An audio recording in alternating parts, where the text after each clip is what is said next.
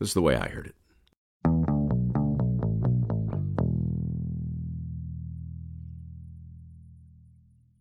Reed was a little guy. A little guy with no plan, no strategy, and no real idea of what to do with his life. So uncertain was Reed about the trajectory of his own career, he joined the Army, as well as the Peace Corps. A monument to vocational schizophrenia if there ever was one. John, on the other hand, he was a big guy.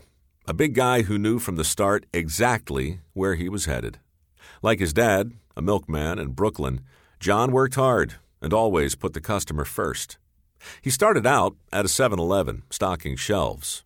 Soon after that, he was running the store, and by the time he was 25, John was managing dozens of 7 Elevens. After that, John went on to run the Circle K organization, and then he became the CEO of Taco Bell. John's rise to the top was as fast as the food he served.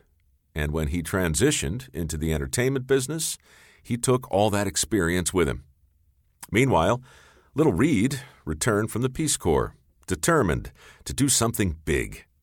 In Silicon Valley, he was surrounded by all sorts of new technologies and bold innovations. But it was a very old idea that got Reed's attention.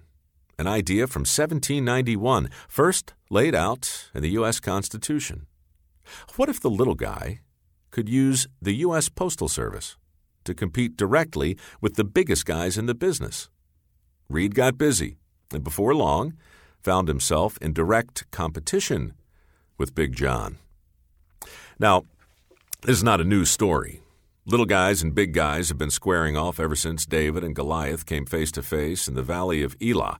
But here in modern times, most epic confrontations almost never involve spears and slingshots.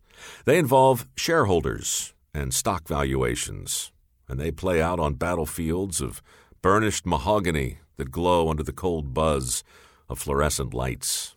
It was there, in a corporate conference room, as forgettable as it was homogeneous, that Reed and John came together for a friendly chat about the future. Reed's little company was gaining loyal customers and getting some very good press. Reed thought that maybe John, being a big guy, might want to buy him, making Reed a big guy too. But the conversation was short. In truth, Reed's little company was actually losing money, and Big John knew that a world obsessed with speed and customer service would have little patience for an idea that relied upon the stodgy old post office. So, Big John laughed Little Reed right out of the conference room, politely, and wished him every success. In the months to follow, Big John and Little Reed would meet a few more times, and each time John would chuckle at the sheer audacity of Reed's proposition. You see, Reed was trying to get John to buy a company that lost money and relied on an 18th century delivery system for $50 million. You can understand why Big John might chuckle at such a suggestion. On the other hand, $50 million today is two tenths of 1% of Reed Hastings' little company a little company called Netflix. As for John Antioco's big company, well, it took a while, but after 14 years of competing with the little guy, the giant finally fell, and the last of those blue and yellow signs, once ubiquitous across America, flickered and faded away at Blockbuster Video. Proving once again that little guys don't always stay that way and the customer is still the biggest boss of all. Anyway, that's the way I heard it.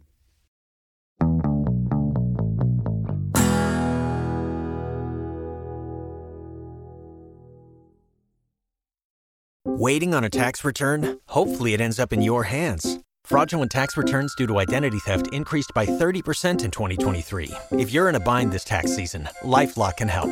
Our US based restoration specialists are experts dedicated to helping solve your identity theft issues.